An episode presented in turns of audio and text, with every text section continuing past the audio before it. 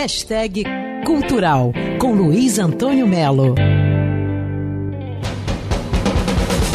Apesar de baterista, Ringo Starr foi um Beatle.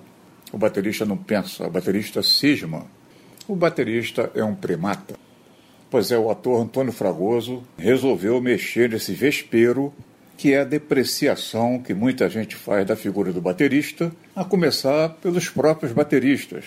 O Antônio vai estrear terça-feira agora o monólogo O Baterista, que conta a história desse instrumento precioso. Eu não estou de deboche. E segundo ele, nasceu seis mil anos antes de Cristo. Eu vou conseguir juntar um passado meu de músico, um presente de ator, e vou contar a história desse instrumento, esse, esse baterista apaixonado pelo instrumento, que é um instrumento que foi crescendo através do tempo.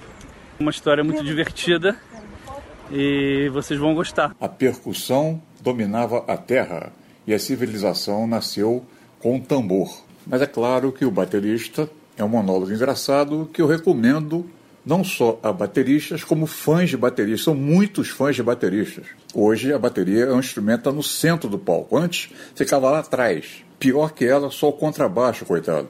Terça e quarta-feira, nove da noite, no Teatro Poeira, em Botafogo. Fiquem do metal. Assim, Amo Amart desembarca no Circo Voador, seis da tarde, domingo. Na mesma noite, Power Wolf. Sente a voz de Amo Amat, nosso ternurinha.